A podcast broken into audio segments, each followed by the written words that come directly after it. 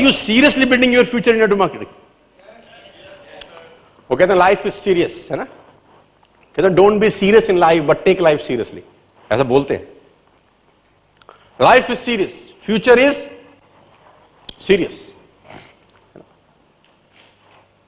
हम क्या बोलते हैं? या तो ज़िंदगी है या क्या है?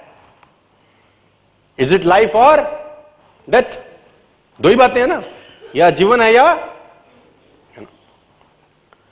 देखो, हम लोग यहाँ पर बहुत सीरियस मैटर पर डिस्कस करने आए हम यहाँ कोई दस कहानियाँ सुनाने नहीं आए। We are not here to tell the ten latest jokes and go home है ना? We are not here to tell some good stories make you laugh clapping no no no we are here to instruct we are here to grow कुछ सीखने आए हैं, कुछ बड़ा करने आए हैं। और और ये बहुत सीरियस मैटर है यार, है ना? आप जीतते हैं कि हारते हैं, ये सीरियस इशू नहीं है। It's serious whether you win और लूज दोस्तों, ये बहुत सीरियस इशू है। आप समझिए, ये बेस्ट टाइम है बहुत लोगों के लिए और यही वर्स्ट टाइम है कुछ लोगों के लिए। Same for some people they are the best of the time for some people this is the worst of the time इसी एक महीने में कुछ लोगों ने कीर्तिमान बना दिए। कीर्तिमान बना के तोड़ दिए और इसी एक महीने में कुछ लोग खुद टूट गए। For some people this is the best of the time for some people is the worst of the time क्यों डिफरेंस है वहाँ से लेकर यहाँ तक? ये जानने का ज़रूरत है आज। Life is serious my different future is serious किसी ने मुझसे पूछा कि what is a good description of life तो आंसर ये था life is a struggle to keep death at a respectable distance life एक स्ट्रगल है डेथ को एक डिस्टेंस तक बना के रखने के लिए। और अगर मैं शब्द यूज़ करता हूँ सीरियसली तो लोग मुझे बोलते हैं यस हम लोग सीरियसली बिल्ड कर रहे हैं बिज़नेस को। दोस्तों सीरियसनेस क्या होती है? मैं आपको एक एग्जांपल देता हूँ। भगवान ना करे कभी आपको जाने का मौका मिले, कभी आप आईसीयू जाइए। भगवान ना करे आप कभी गए हो, ना कभी आप जाएँ। आप आईसीयू में किसी वेंटिलेटर के पेशेंट को देखिए। बोलते हैं सीरियस कंडीशन है। ऐसा बोलते हैं ना, ये शब्द यूज़ होता है ना, सीरियस कंडीशन। सीरियस कंडीशन का मतलब जानते हैं क्या है? सीरियस कंडीशन का मतलब यह है कि छह डॉक्टर्स, आठ नर्स की टीम माइनर से माइनर चीज़ को मॉनिटर करती है। माइनर से माइनर चीज़ मॉनिटर होती है। हर आधे घंटे के अंदर बीपी मॉनिटर होता है। हर आधे घंटे के अंदर उसका शुगर लेवल चेक होता होगा। हर आधे घंटे I am not a doctor लेकिन मैं समझ सकता हूँ कि जब आईसीयू में पेशेंट है और अगर वो वेंटिलेटर के ऊपर है तो हर पंद्रह मिनट के बाद वो दुनिया भर की तारें लगा के दुनिया भर की मशीन लगी हैं जो उसको मॉनिटर कर रही हैं कि कुछ ऊपर हो रहा है, कुछ नीचे हो रहा है, कुछ फ़र्क पड़ रहा है कि नहीं पड़ रहा, कुछ डोज बढ़ाने से कुछ क्या इंपैक्ट हो रहा है। मतलब वो पूरा का पूरा टीम अगर वो सात दिन, आठ दिन, दस दिन, बीस दिन आईसीयू में है और आठ दिन, बीस दिन, चालीस दिन वो वेंटिलेटर पर है तो वो दस दिन, पंद्रह दिन लोगों का टीम वो सीरियसली उसको मॉनिटर करता है। कि कुछ भी हल्का इधर हुआ तो मामला गड़बड़ भी हो सकता है और कुछ चीज़ें ठीक करने से आदमी ठीक हो जाता है। तो मैं कहता हूँ सीरियसनेस इसको बोलते हैं। क्या इतनी ही सीरियसनेस के साथ आप अपने बिज़नेस को मॉनिटर करते हैं? सीरियस तो इसी को बोलते हैं ना यार, कि आप एक एक माइनर चीज़ को मॉनिटर कर रहे हैं। तो आपने बोला, हम लोग सीरियसली बिल्ड कर रहे हैं। नहीं सर आप सीरियसली बिल्ड नहीं कर रहे। आप सीरियसली बिल्ड करते हो, दिख रहे हैं बस।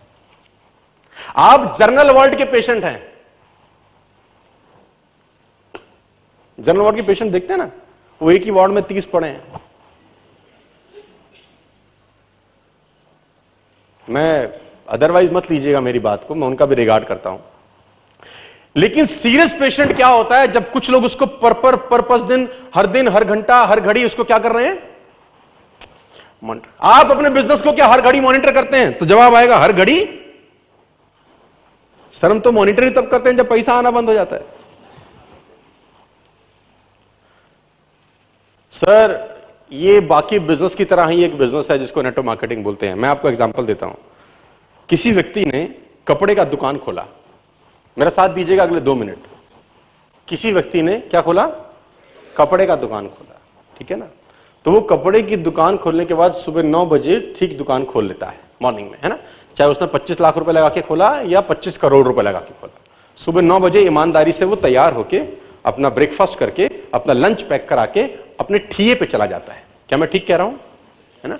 और ईमानदारी के साथ पूरा दिन उस ठीए पे अपने बिज़नेस को बढ़ाने के बारे में सोचता है। कस्टमर को प्रॉपरली हैंडल करता है। है ना? पेपर पे नोट करता है कि क्या सामान बिका, क्या सामान नहीं बिका, कौन सा स्टॉक बढ़िया बिक रहा है, कौन सा स्टॉक खत्म हो रहा है, जिसको चेंज करने का ज़रूरत है, वो पूरी ईमानदारी के साथ पूरे महीने, पूरे तीन सौ पैंसठ दिन उस बिज़नेस को मॉनिटर करता है सीरियसली बिज़नेस करता है। मैं ठीक कह रहा हूँ? लेकिन नेटवर्क मार्केटिंग में वो सीरियसनेस मुझे देखने में कभी कभी नहीं मिलती तो तकलीफ़ होती है। क्योंकि नेटवर्क मार्केटिंग को लोगों ने कैजुअल बिज़नेस बना दिया। ये बिज़नेस कैजुअल नहीं है, जहाँ पर एक आदमी तीन करोड़ रुपए साल के बना सकता है, ये कैजुअल नहीं है। लेकिन कैजुअल अप्रोच के साथ लोगों का बिज़नेस कैजुअलिटी में चला गया। मेरी बात आप समझ रहे हैं? कैजुअल क्यों लगता है? क्योंकि लगा ही कुछ नहीं है। भाई आपने ट्राईपोर्ड लगाया तो पचास हज़ार रुपए लगा दिए होंगे, बहुत ज़्यादा। नहीं लगाया सिंगल आईडी से आए, गरीब टाइप तो आठ हज़ार रुपए में आ गए। है ना? मतलब अगर आप आठ हज़ार में आए तो आप कस्टमर ही हैं। अगर आप ट्राईपोर्ड के साथ आए, तब लगता है कि बिजनेसमैन है आदमी। आठ हज़ार का मतलब तो ट्राई करने आया है। और अगर आप बोले कि पैसा नहीं था, इसलिए आठ हज़ार रुपए लगाए तो सफ़ेद झूठ है। ऐसी ऐसी जगह तुम लोगों ने पैसे लगाए मैं कैमरे पे बता नहीं सकता हूँ तुमको। बोलूँगा तो गड़बड़ हो जाएगी। पैसे नहीं है, ऐसा नहीं है। कुछ लोग एक्सपेरिमेंट करने आए हैं इस बिज़नेस के अंदर। है ना? वो कहते पहले एक से करके देख लें, फिर हो जाएगा तो दो और लगा लेंगे। बड़ा भारी एहसान होगा हम पे कि तुम दो और लगा लोगे।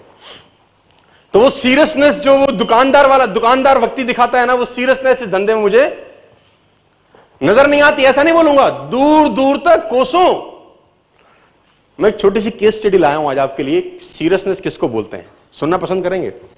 छोटी सी केस स्टडी है आज आपके लिए, और आपको मज़ा आएगा कि सीरियसनेस जब आदमी, जब सीरियस होता है ना तो अपने काम को करता कैसे है? जब आदमी सीरियसली काम करता है तो वो सीरियसली इसका पैमाना क्या होता है? और उसका रिज़ल्ट क्या आता है, वो भी बात करते हैं।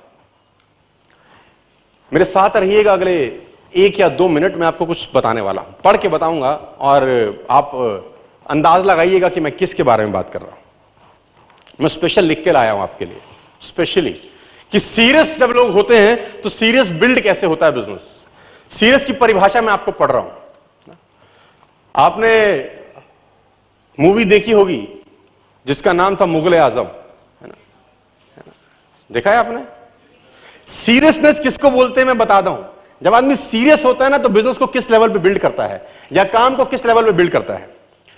ट्रेलर्स फ्रॉम दिल्ली टू स्विच द कॉस्ट्यूम्स दिल्ली से दर्जी बुलाए गए कॉस्ट्यूम सिलने के लिए। मुंबई में फ़िल्म बन रही है sir specialist from Surat were employed for the embroidery Surat से स्पेशलिस्ट बुलाए गए एम्ब्रॉयडरी करने के लिए।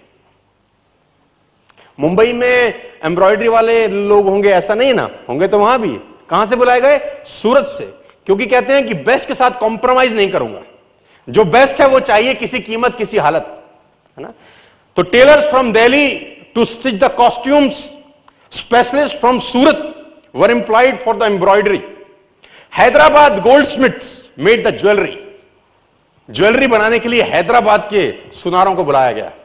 My dear friends Kolhapur craftsman design the crowns जो क्राउन पहने उन पूरे के पूरे लोगों ने कोलापुर से लोग बुलाया गया कि तुम डिज़ाइन करो यार। Rajasthan iron smiths crafted the weapons Rajasthan से लुहार बुलाए गए वेपन्स बनाने के लिए।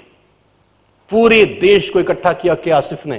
क्योंकि इसको बोलते हैं serious project my dear friends Akbar Prithviraj Kapoor took 19 shots to got one scene okay 19 shot देने के बाद पहला सीन ओके किया, के आसिफ ने, और के आसिफ ने पृथ्वीराज कपूर को बोला, तुझको अपना वज़न बढ़ाना पड़ेगा। बहुत बड़े आर्टिस्ट थे उस जमाने में, पृथ्वीराज कपूर। उसको बोला, तू अगर वज़न नहीं बढ़ाएगा तो रोल से हाथ धो देगा।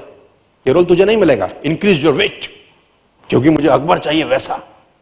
इसको बोलते हैं seriousness my dear friends started in 1944 release in 1960 16 बरस एक प्रोजेक्ट को दिए एक आदमी ने। पता नहीं था चलेगा कि नहीं चलेगा। 16 साल। और सीरियसनेस की इंतहा यहाँ खत्म नहीं होती। मैं आपको बताना चाहूँगा कॉस्ट ऑफ़ वन सॉन्ग प्यार किया तो डरना क्या was reportedly more than the entire of other film that were made at that time एक गाने को शूट करने का पैसा उतना लगा जितना उतने में पूरी फ़िल्म बन जाती थी। सीरियसनेस प्यार किया तो डरना क्या was film in tri colour क्या सिर्फ़ पूरी पिक्चर ट्राई कलर में बनाना चाहते थे लेकिन प्रोड्यूसर ने हाथ खींच दिया तो उसने वैसे रिलीज़ कर दी my difference The song shot at Shish Mahal cost 10 million rupees that time. Seriousness. Rewritten 101 times by Shakil Badayuni. 101 बार नौशाद ने लिखवाया वो गाना शकील बदायूं गाना लिख के लाते, नौशाद बोलते, मज़ा नहीं आया, दोबारा लिख के लाओ शकील बदायूं दोबारा लिख के लाते बोला, अभी मज़ा नहीं आया। तो नौशाद ने 101 बार गाना लिखवाने के बाद फाइनलाइज किया, प्यार किया। तो मैं बोलता हूँ seriousness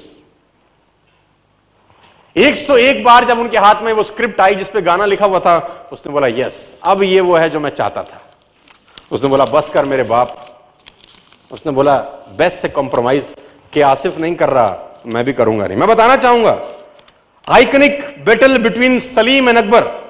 To the film 2000 camels were used 4000 horses 8000 troops, and some soldiers from indian army was borrowed. Seriousness. Best से कॉम्प्रोमाइज नहीं करूँगा. लॉर्ड कृष्णा स्टैचू वो जोधा भाई कृष्ण जी का झूला झूला रही है.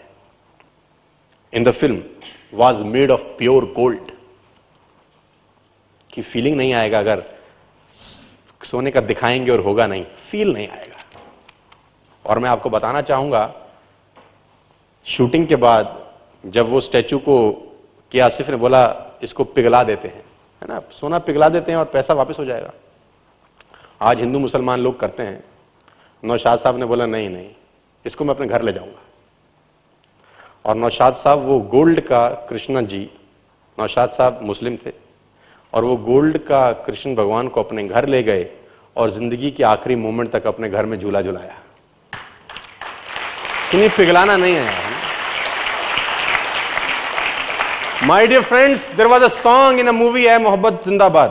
अगर आप कभी ध्यान से सुने तो उसमें गाना है मोहब्बत जिंदाबाद। एक हज़ार कोरस सिंगर से गवाया गया ताकि इको क्रिएट हो। एक हज़ार कोरस सिंगर इकट्ठे होकर गा रहे हैं। टेक्नोलॉजी नहीं था तब। एक हज़ार कोरस सिंगर के आगे माइक रखा गया और एक हज़ार कोरस सिंगर ने वो गाना ताकि वो इको क्रिएट हो। इसको बोलते हैं seriously. My dear friends Sheesh Mahal took two years to build glass imported from Belgium Maratha Mandir में मूवी रिलीज़ हुआ 1960 में। 1100 का कैपेसिटी था मराठा मंदिर का। और जिस दिन मूवी रिलीज़ हुआ, एक लाख लोग वहाँ इकट्ठा थे। और जो मूवी का प्रिंट था, वो चार हाथियों के ऊपर रख के लाया गया फील क्रिएट करने के लिए। My dear friends K Asif was in huge डेप्ट जो डायरेक्टर थे इवन पान और सिगरेट भी उधार खरीदना पड़ता था, पैसा नहीं था। मधुबाला को जंजीरें जो पहनाई जाती थी, वो ओरिजिनल पहनाई जाती थी, ताकि उसके चेहरे पे वो दर्द निकल के आए। बोलता हूँ मैं इसको seriousness are you building your serious business are you building your business seriously लेकिन जब ऐसा होता है ना तो फिर 16 साल के बाद धमाका होता है। इसका जो रिज़ल्ट होता है ना, वो बहुत शानदार होता है। कोई कॉम्प्रोमाइज नहीं करता आदमी यार जो। जब आदमी बेस्ट से कॉम्प्रोमाइज ना करे मॉनिटर करे छोटी सी छोटी चीज़ को 16 साल एक प्रोजेक्ट को दे दे आदमी। जुनूनी हो सकता है वो यार। वो वो पैसा उसके दिमाग में, मस्तिष्क में होता नहीं है। उसके दिमाग में होता है, कुछ ऐसा करना है जो आज तक कभी किसी ने ना किया हो। मैं लास्ट ट्रेनिंग में भी स्टोरी सुना रहा था। ये बात मुझे इसलिए इंस्पायर करती है कि किसी आदमी का कितना बड़ा विजन हो सकता है। आज से 1944 में क्या टेक्नोलॉजी होता होगा यार? 1944 में क्या रिसोर्सेज होते होंगे दोस्तों? आप सोचिए, अभी तो आज़ाद भी नहीं हुए अपन। अंग्रेज़ों का राज होगा तब ना। क्या रिसोर्सेज होंगे, क्या पैसा होगा, क्या धन होगा, क्या दिमाग होगा, लेकिन विजन देखो कितना बड़ा होगा कि एक दिन पर्दे पे मैं वो पूरी गाथा ऐसे गाऊँगा कि लोगों को सच लगेगा। लोगों को लगता है आज सच हुआ होगा कभी। मैं उस दिन भी इंसिडेंस किसी को शेयर कर रहा था कि सीरियसनेस किसको बोलते हैं। तो एक, बीच में एक गाना है जिसमें सलीम और अनार करीम मिल रहे हैं तो पीछे तानसेन गा रहे हैं ना। बड़ा फ़ेमस इंसिडेंस है। तो क्या आसिफ ने बोला, नौशाद साहब से, नौशाद साहब, तानसेन जैसा गाय ऐसा कौन है अभी इंडस्ट्री के अंदर? तो नौशाद साहब ने बोला, वो बड़े गुलाम अली गान खाते हैं, लेकिन वो फ़िल्मों के लिए तो गाते नहीं है। तो क्या आसिफ ने बोला बेस्ट से कॉम्प्रोमाइज तो करना नहीं है, गाना तो उन्हीं से गवाना है। तो लखनऊ में रहते थे बोला उस जमाने में। तो उन्होंने बोला, आप मुझे ले चलो बस खाली। तो ले गए नौशाद साहब उसको कि पागल आदमी है, मान तो रहा नहीं है तो चल। तो जब पहुँचे तो नौशाद साहब ने इंट्रोड्यूस कराया कि ये क्या सिर्फ़ मुगल आज़म फ़िल्म बना रहा है जिद पकड़ के बैठा है कि गाना आपसे गवाना है फ़िल्म के अंदर। तो बोले, तुझे पता है कि मैं फ़िल्मों के लिए गाना नहीं गाता? तो मुझे, मैं वो आर्टिकल पढ़ रहा था नौशाद साहब का कि क्या सिर्फ़ सिगार पीते थे और सिगार का कश मारे, गाना तो आप ही गाएँगे। बड़े गुलाम अली खान साहब उस जमाने में बहुत बड़े सिंगर होते थे। उसने बोला, मैं फ़िल्मों के लिए गाना नहीं गाता। मैं तेरे को दोबारा बोल रहा हूँ। तो कश एक और मारा। गाना तो आप ही गाएँगे। तो क्या आसिफ ने को गुलाम अली साहब ने, नौशाद साहब को बोला, मैं अभी इसको, इसका भरम दूर कर देता हूँ। अंदर आओ अंदर आओ। तो क्या आसिफ को अंदर लगे कुर्ता पहनता था वो। तो उसने बोला, गाना गवाएगा? बोला, गाना तो आप ही गाएँगे। बोला, पचास हज़ार रुपए लूँगा। इन 1944 तीन सौ रुपए महीना मिलता था गायक को, जितना मर्ज़ी गवा लो। For fifty thousand rupees for one song तो क्या सिर्फ़ कुर्ता पहनते थे, जेब में हाथ डाला, दस हज़ार का पैकेट निकाला, टेबल पे रखा, गाना तो आप ही गाना।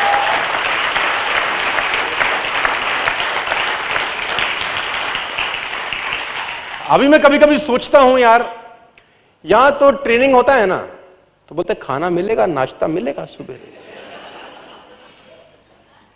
अच्छा शाम को जब जाएँगे तो कुछ खिलाएँगे? मेरी बात को समझने का कोशिश करिए, सर।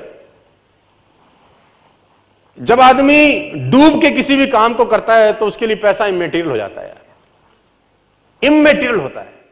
कल आपके लिए ट्रेनिंग अनाउंस हो कि यहाँ होगी, इतना कॉस्ट आप बोलेंगे विल डू इट यार. सीखने का कोई पैसा ही नहीं होता। सीखना फ्री होता है हमेशा, यार। मैं आपको फिर बताना चाहता हूँ लर्निंग बहुत इंपॉर्टेंट है दोस्तों। बहुत सारे लोग करते नहीं है। छोटा सा उदाहरण दूँगा, आपको काम आएगा। आपके पास इंश्योरेंस पॉलिसी है ये सुनो। ज़ोर से बोलो यार हाँ कुछ लोगों ने ट्रेडिशनल प्लान ले रखे होंगे। ट्रेडिशनल प्लान समझते हैं 20 साल तक का प्रीमियम है ना, कुछ लोग इंश्योरेंस एजेंट भी होंगे यहाँ पे, हमारे दोस्त भाई। एक छोटी सी बात समझने का कोशिश करो। आपने हर महीना इंश्योरेंस प्रीमियम दिया राइट क्वार्टरली दिया होगा या हाफ़ ईयरली दिया होगा या ईयरली दिया होगा, मान लेते हैं। और 20 साल तक दिया। 20 साल के बाद क्या होगा जानते हैं? आपको पॉलिसी का पैसा मिलेगा। ठीक है? और बीच में निकल लिए तो क्लेम मिलेगा। उस पैसे को महीना, दो महीना, छह साल, दो साल आप यूज़ करोगे। आपका परिवार यूज़ करेगा। यही है बस। है ना? अब मैं आपको छोटा सा इंस्ट्रक्शन देता हूँ यार। आप हर महीने प्रीमियम देते हो ना? तो हर महीने अगर आप एक किताब पढ़ लो, फॉर एन एग्ज़ाम्पल, ये प्रीमियम है लाइफ का, और वो किताब पढ़ो 20 बरस तक। आप जानते हो 20 साल के बाद जो मिलेगा, वो इतना होगा कि आपकी आने वाली जनरेशन संभाल नहीं सकेंगे उसको। अगर आप एक बुक का प्रीमियम, भाई हर महीने प्रीमियम देते हैं ना यार, हर तीन महीने के बाद, हर क्वार्टर के बाद एक प्रीमियम लेने, ले जाने वाला आदमी आ जाता है ना आपके पास। देते हैं कि नहीं देते? और मिलेगा क्या? 18 20 बरस के बाद 10 लाख 15 लाख 20 लाख 25 लाख 30 लाख, जय माता दी, छुट्टी हो जाएगी, वो भी खा पी के निपट जाएगा। लेकिन अगर आप अपने आप को एक प्रीमियम दो, एक बुक का हर महीने, हर क्वार्टर हर ईयर हर मंथ और वो 12 साल 20 साल 30 साल तक दो तो 30 साल के बाद मेच्योरिटी पे जो आपको मिलने वाला है, उससे सिर्फ़ आप फ़ायदा नहीं लेते। आपकी रेडियस के 100 200 किलोमीटर में जो आता है ना, वो बेनिफिशरी होता है यार उसमें। मतलब आप सबको प्रभावित कर पाते हैं ना।